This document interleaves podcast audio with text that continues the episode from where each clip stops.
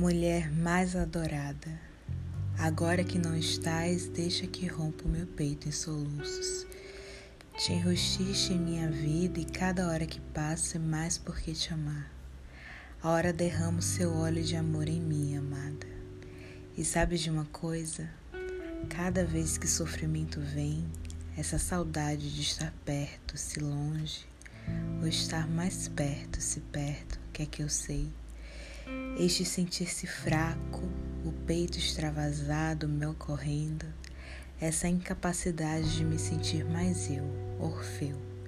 Tudo isso que é bem capaz de confundir o espírito de um homem.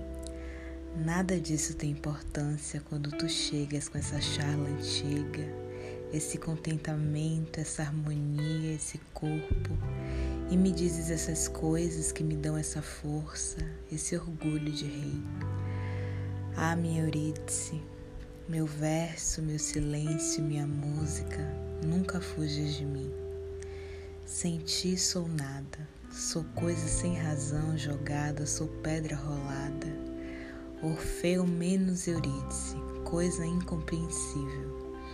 A existência sem ti é como olhar para um relógio só com o ponteiro dos minutos. Tu és a hora, és o que dá sentido e direção ao tempo minha amiga mais querida. Qual mãe, qual pai, qual nada. A beleza da vida és tu, amada, milhões amada.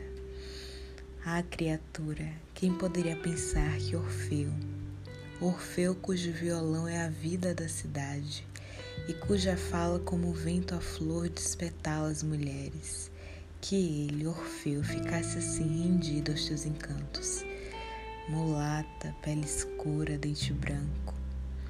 Vai teu caminho que eu vou te seguindo no pensamento.